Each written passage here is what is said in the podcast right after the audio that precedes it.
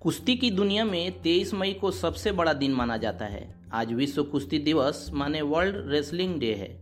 आज से करीब 117 साल पहले ऑस्ट्रिया में आज ही के दिन वह पहला वर्ल्ड ग्रीको रोमन रेसलिंग का आयोजन किया गया था।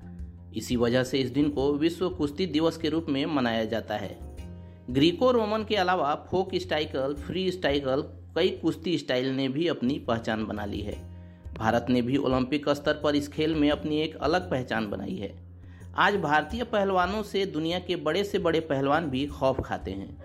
मगर 23 मई को जहाँ पहले भारतीय कुश्ती में जश्न की तरह मनाया जाता है, वहीं अब इस दिन के साथ भारतीय कुश्ती में एक किस्सा भी जुड़ गया है। 23 मई को भारतीय कुश्ती को एक अलग पहचान दिलाने वाले दो बार के ओलंपिक मेडलिस्ट सुशील कुमार को दिल्ली पुलिस की साइबर सेल ने गिरफ़्तार कर लिया है।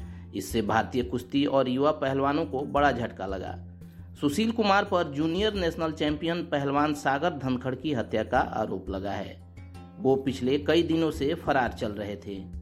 चलिए दोस्तों कोराफ्लिक्स पर आज के इस वीडियो में इतना ही। जानकारी आप तक पहुँचती रहे, उसके लिए आप हमारे यूट्यूब चैनल को सब्सक्राइब कर लें और फेसबुक पेज को लाइक कर लें। साथ ही साथ अपने दोस्तों और रिश्तेदारों के बीच इस वीडियो के लिंक को शेयर भी करें। मिलते हैं एक और वीडियो में। तब तक keep searching for knowledge and try to be a kind person